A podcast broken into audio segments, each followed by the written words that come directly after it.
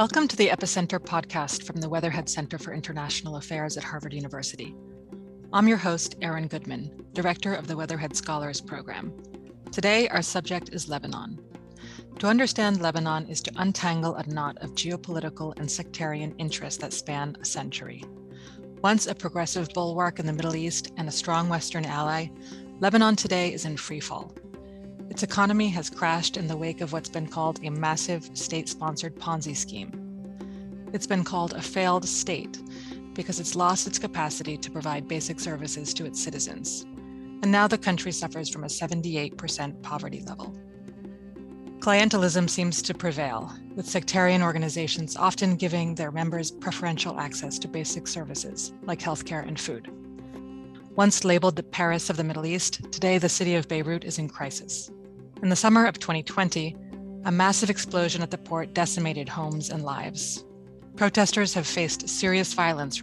While all of this plays out, the US has provided humanitarian aid along with Iran, Saudi Arabia, France, and the UK, yet it's still short of what's needed.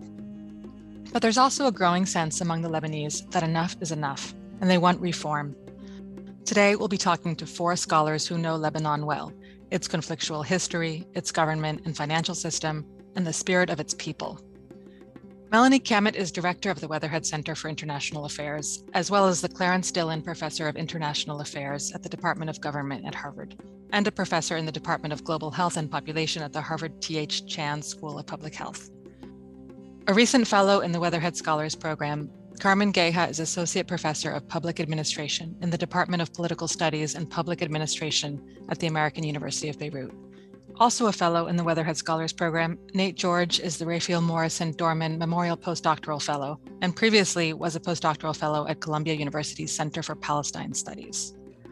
Lana Salman is a postdoctoral research fellow with the Middle East Initiative at the Belfer Center for Science and International Affairs. Before pursuing her doctoral studies at the University of California, Berkeley, Dr. Salman served as a consultant to the chief technical advisor of the Lebanese Prime Minister and was an urban specialist at the World Bank. Lana, let's start with you. Can you describe what everyday life is like today in Lebanon? Well, life is very difficult, by which I mean specifically in terms of providing the basic services and the basic things that make life function, fuel for heating, gas to start up your car and go to work, medicine if you're sick, food to eat, really basic things. And what's happening right now, I think, is and was much more serious and severe, but still is still very severe, is the weaponization of time, by which I mean their people queue for hours, for example, to fill their gas, to fill their cars with gas to be able to move. People have to spend an entire day calling up different pharmacies and checking at different pharmacies to be able to access medicine for to treat their illnesses. And people have to also queue or call many providers for fuel, for heating, for example. And there are two things that come up from this weaponization of time. And by weaponization, I mean that time here becomes a means of slow violence. This is a concept that a scholar, Rob Nixon, came up with. And slow violence is a very protracted, distributed form of violence over time and space that is not considered violence at all, but that its repetition and its perseverance over time really demobilizes against the explosive forms of violence and the spectacular forms of violence we know. But you can imagine that if you are queuing for 7 hours twice a week to fill up your car with gas, you do not actually have energy or time to mobilize, to contest, to protest. If you are worried about where you're going to get the medicine for your chronic illnesses next, you're not going to be able to even have the bandwidth to think how you can fight the system because you're constantly busy attending to these very immediate needs, and it doesn't end, right? Once you provide the medicine for this month, you have to start thinking about providing it for the next month. Once you fill your car with gas this week, then you have to think about it for the next few days also.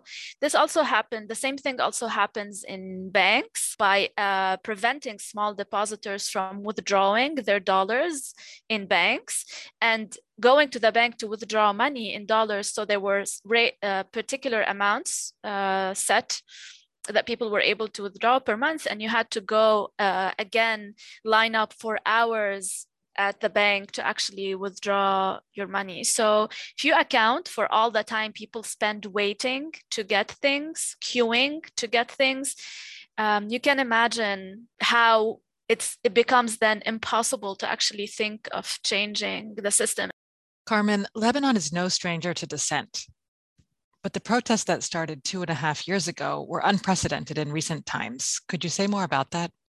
But what happened in October 2019, I think nobody had predicted, including me. I had spent years arguing why Lebanon's power-sharing system is so evasive to the Arab uprisings and all. So what we saw really from the north to the south of Lebanon was quite unprecedented for those of us that live there and work there. It was really something amazing. It was largely peaceful. It was led by regular folks in their neighborhoods that came out to say enough and enough is enough. The October Revolution demands for accountability, the end of corruption, justice and equality under the law, of course, bothered the warlords that had invested everything they had to keep this system.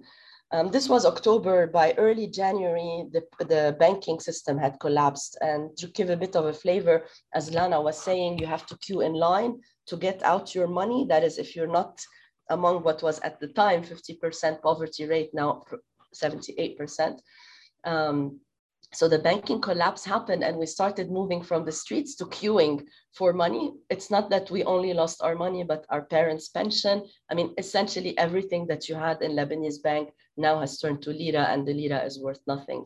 Followed by the pandemic and the shutdown early March, and then the explosion in August that left 200 people or so, we say or so because some people were never found, dead, 6,000 wounded, and 300,000 households that were affected, combined with a total loss of purchasing power.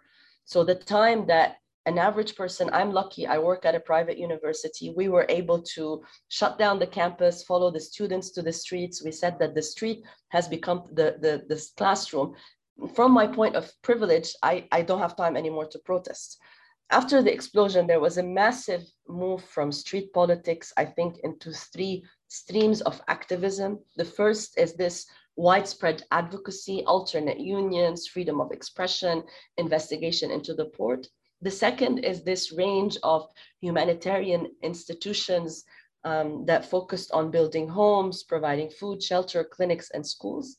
And the third stream is what we're seeing come together, who have chosen electoral politics as the way to face this dissent. So there's still a lot of these protesters, and a lot of the people that we know and that we met on the streets are either doing advocacy, volunteering in their free time, or trying to build coalitions for election. In my opinion, the electoral path will take time and space, which Lebanon cannot afford. And what I mean by time and space is really the freedom to have a narrative that is all-encompassing, that is also contesting the Lebanese system. And that's very difficult to do in a country whose outspoken critics were systematically assassinated. Yesterday, we commemorated Gebran Tueni, Lokman Slim was only a few months ago. All of these killers have one thing in common. They killed people who stood against repression, who asked for sovereignty for Lebanon. And I think in the absence of time and space for real electoral politics, it's going to be difficult to make a breakthrough this time. Let's talk about how power sharing works in Lebanon. Melanie, can you explain the structure of governance and the political economy? Sure, yeah.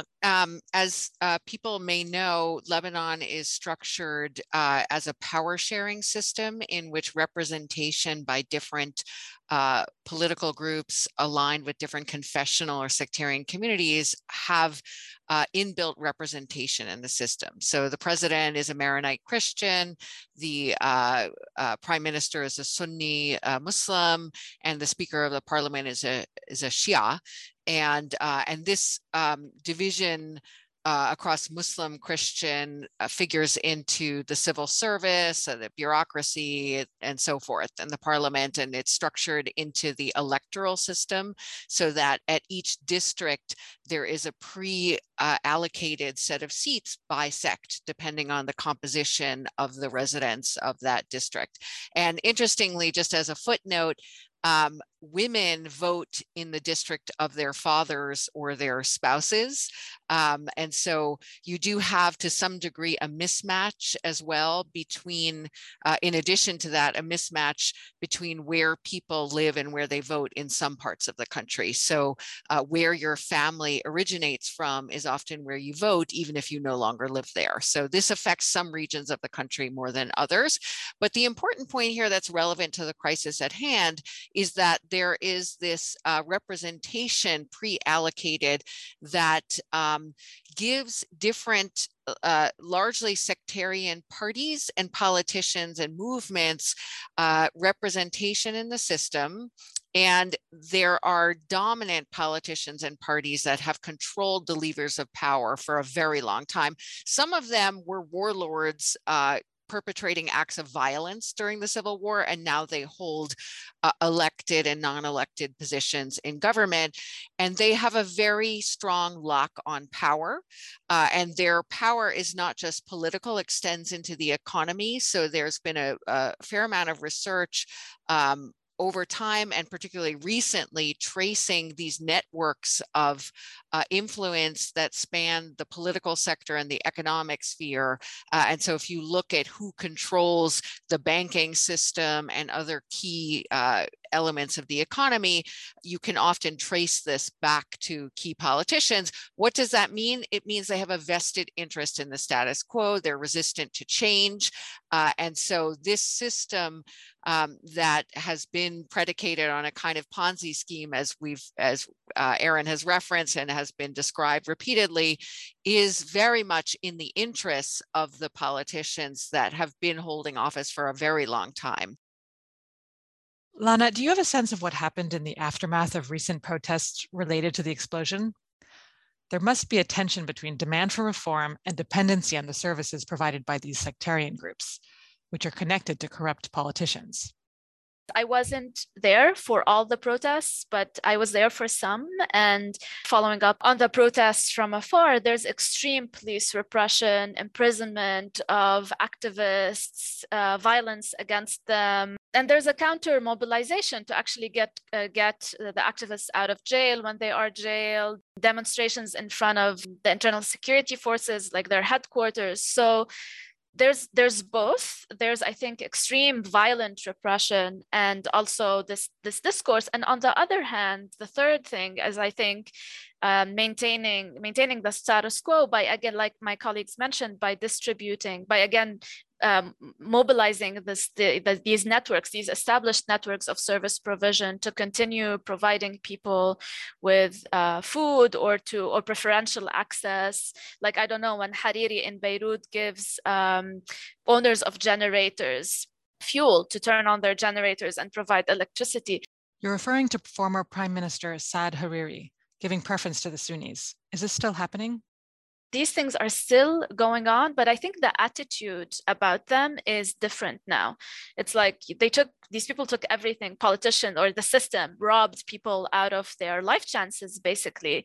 So what are these crumbs? Basically, people I think are more aware that these are, although they can depend on them. I mean, these are not mutually exclusive. You can depend on this, but also consider it as crumbs that you deserve better than actually Hariri distributing, you know, fuel to generator owners. And the question with Lebanon is not just the sectarianism, the power sharing structure, the fact that these people are materially invested in the status quo, but I think also this overlap, the neoliberal sectarianism, right? The overlap between an economic system that is all that functions only based on emptying the state out of its institutions, right? So there is a Lebanese emptying the state out of its capacity for distribution, for welfare, and and redirecting that through party systems, through sectarian systems,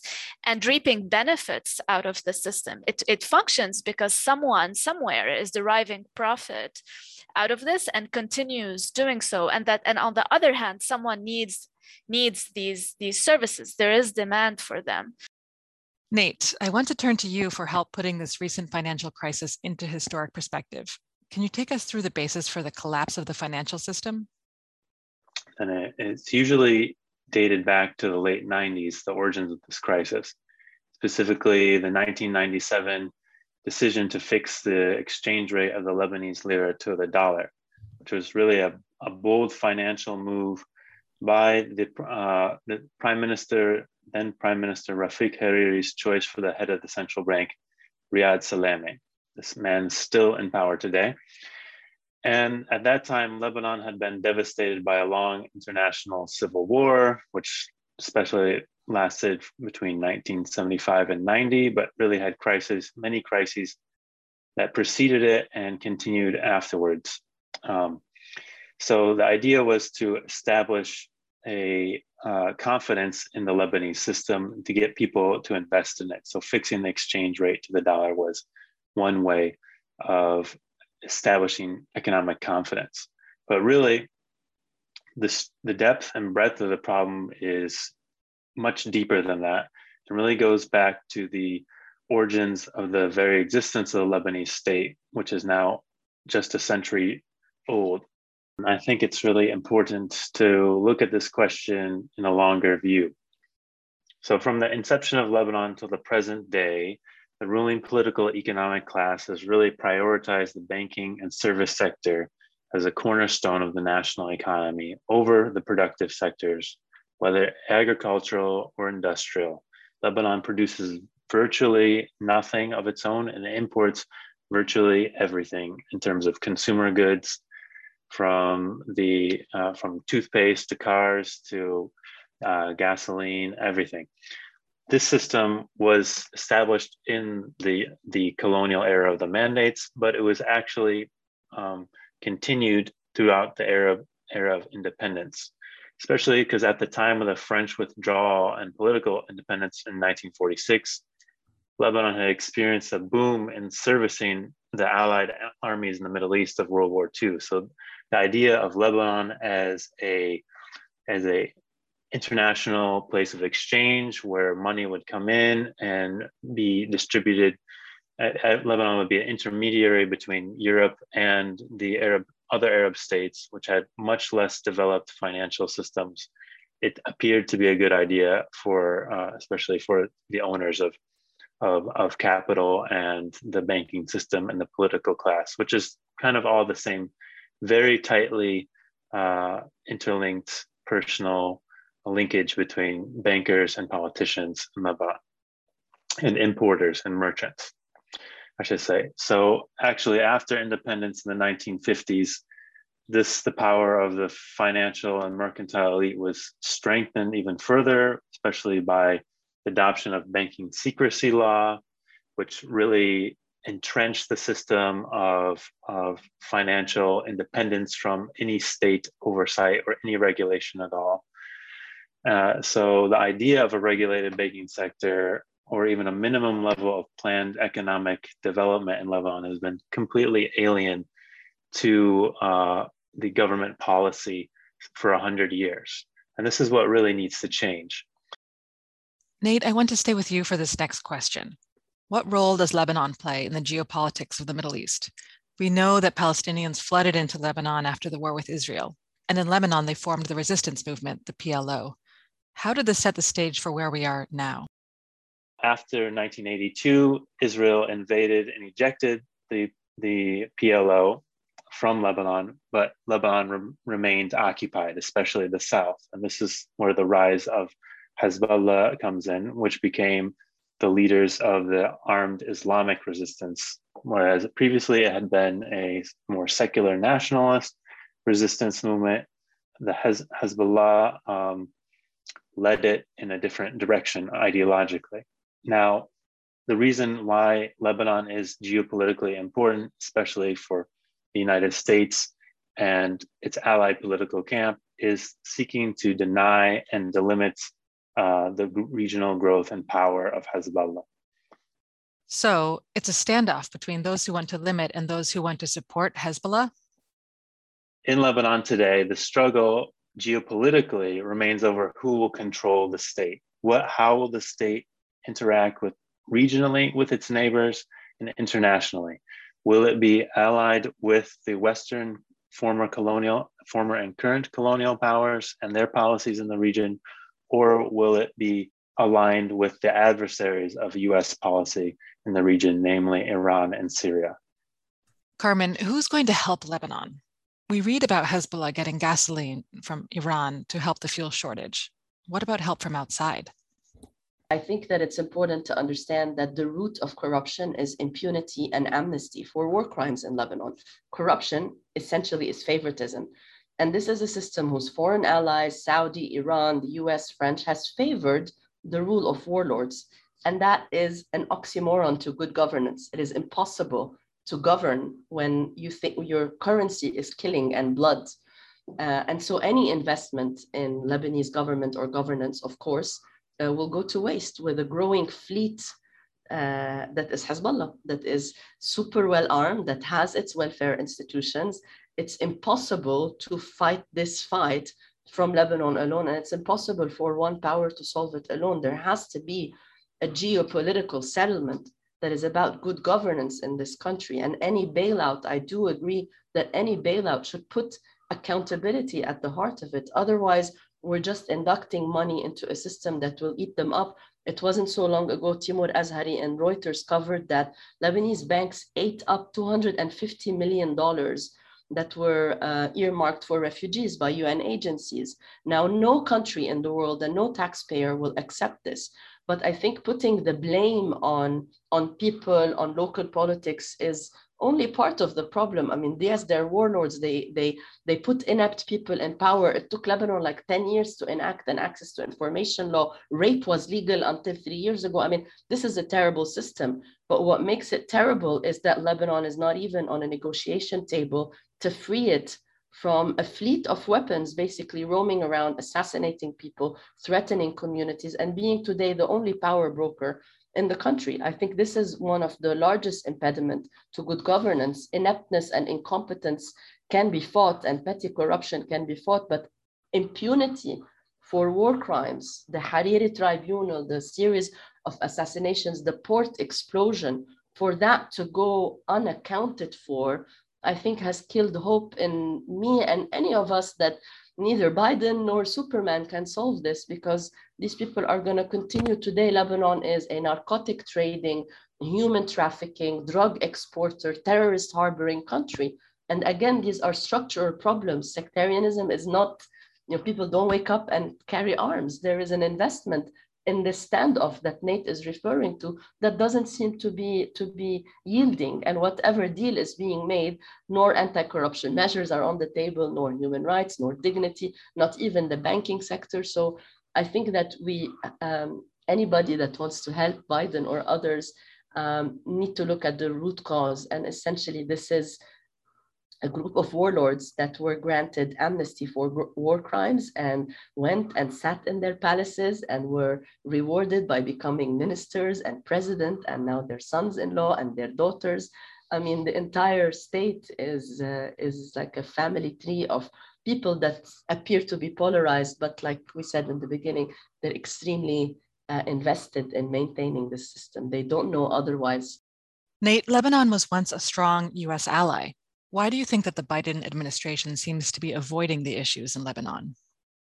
So why has the Biden administration stayed away? To be quite honest, to go in the historical story that I've been telling here, Lebanon has turned out to be kind of a bad investment for the United States from their perspective, from the geopolitical perspective of US foreign policy.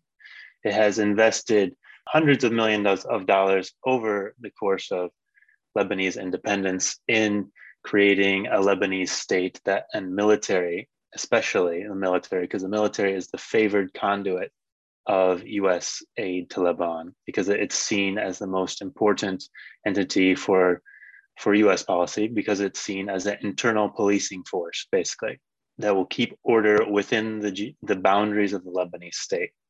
You also mentioned Syria before.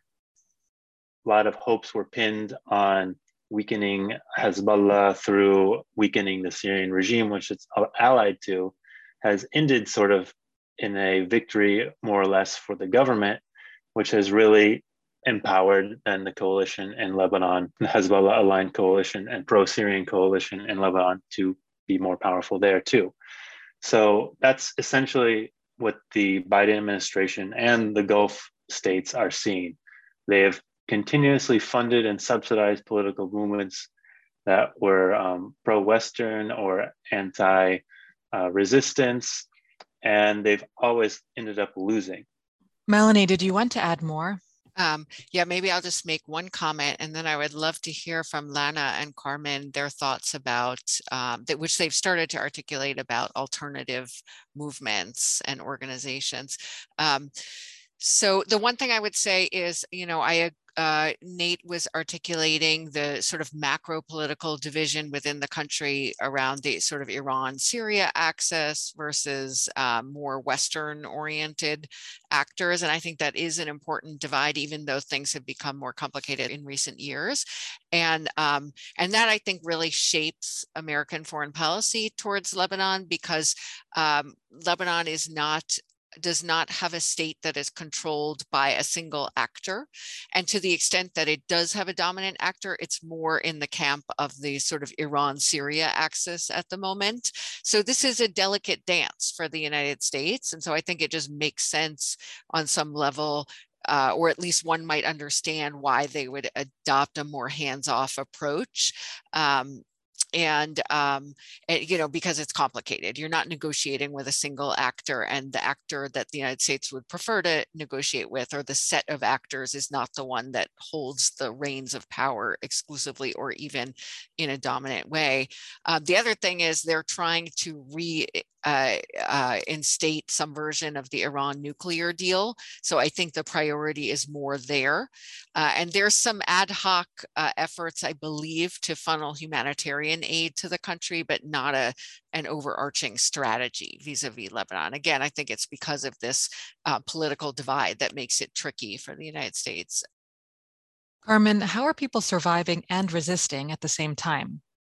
Can you describe some of the alternative movements that Melanie referred to? As I was listening to everyone, I was thinking, a system so bad, for sure there must be some contestation to it. A system that is so structurally opposed to basic human rights, to basic human dignity, for sure there must be opposition to it of some sort. And one form of that opposition is a very widespread set of local institutions and actors that have chosen historically to challenge the system, not through protesting alone, which I can talk about a little bit later, but through really building local institutions that can defy widespread clientelism, sectarianism, and violence. And you have really a typology of these institutions, from free legal advocacy to migrant workers who are kept at home in modern day slavery, essentially in captivity, from institutions providing a blood bank for free for people and mobilizing youth to go and give blood, especially in times of disasters, all the way to schools and clinics and student clubs and women's associations and shelters, all the way up to human rights organizations demanding an investigation into the Beirut port explosion. There is a widespread sense of defiance. There is a willingness to stand against this system. And I don't want this to be misunderstood as sort of only an NGOization of services. This is something that we thought about a lot in the 2000s and after the 90s, that these NGOs can end up being, having unintended consequences of giving the state a pardon and leaving a gap to be filled by local associations. I don't think, however, in this crisis, looking at these institutions merely from the eye of NGOs is helpful. I look at them as widespread coalitions that are providing a different model of delivering services, a different model of advocating for human rights and dignity in a country that strips you away from everything. And I think that these institutions, given time, can produce a different way of providing health, education, basic services, shelter, and food where it's needed the most. And whenever I get stuck, my moral compass always turns to Paul and Tracy Najjar, who lost three-year-old Alexandra in the explosion.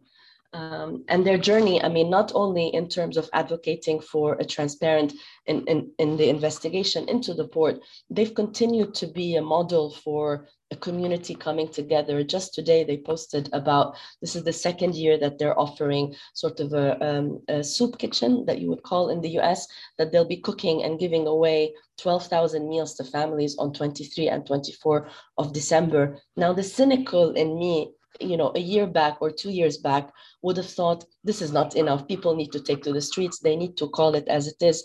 But given the crisis and given how aloof Lebanese politicians have been, how arrogant, they didn't hold a single funeral service to the victims of the Beirut explosion. They wouldn't dare show their faces at a hospital for the 6,000 that were wounded. When I look at the model of how politicians act and the model of how Tracy and Paul behave and others, I find that there's something there that to be looked at as a form of resistance to the system, of saying, sure, maybe we can't change the whole country, but we're going to take care as much as we can of this issue, of this street. And I think that there is a lot of this happening in Lebanon that merits very close attention in the next phase and all kinds of support, not just financial, but merely mentioning these people and what they're doing and what they're succeeding to do in bringing communities together.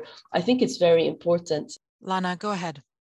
I just want to say that, again, a lot of talk about doom and gloom, a lot of talk about eccentric things about Lebanon, but I want to say that Lebanon is not such an outlier case. It's a case where things are magnified a lot. It's a small country. The fact that it's very small and stands in this, like on this rift between these geopolitical forces makes things extremely complicated, but magnifies dynamics that are happening around the world, right? Dispossessive ruling systems are everywhere. Kind of the aggressiveness of neoliberal policies is everywhere. Solidarity campaigns, local mutual aid, local organizing is also everywhere. And this is one of the narratives that we need to break down. Lebanon is not an exception. Mm-hmm. We should see the play out of the forces in this country as a lesson for elsewhere, both in how systems get built and also destroyed, and how people mobilize and also get demobilized. And I think and shifting this narrative to think of the Lebanese society and the regime as one where issues of rights, wealth, value creation, politics, difference, living with difference, living with otherness should be like a lesson and not an exception and an aberrant case, because that also means there's no resolution, right? Lebanon is an aberrant case. It's an extreme, it's an outlier. Therefore, we can't resolve this. We just let them be. But changing this narrative to think of these forces as magnified also opens opportunities for changing our reality. Melanie, did you want to say a final word? I am very interested in these emerging organizations and movements and citizen initiatives within and outside of the country. And I think it's absolutely critical to points that Lana and Carmen have made about alternative spaces outside of the electoral arena. It doesn't mean these groups can't ever enter electoral politics. In fact, I think there's an interesting literature in political science that I've been thinking about recently on externally mobilized political parties and the power of political parties that are rooted in civil society organizations. So it's possible, I don't have a crystal ball, but it's possible that these citizen initiatives or local initiatives ultimately translate up over time in powerful movements that can translate into political power. I'm glad we can end on somewhat of a hopeful, though speculative note. I want to thank our scholars for giving us a very clear and sobering picture of Lebanon today. Melanie Cammett, Carmen Geha, Nate George, and Lana Salman. Thank you for sharing your time. You can read more about our scholars' work on the Epicenter website. Many thanks to our listeners. If you value our conversations, please take a moment to hit the subscribe button on your favorite listening platform. Until next time, I'm Erin Goodman, signing off from the Weatherhead Center for International Affairs at Harvard University.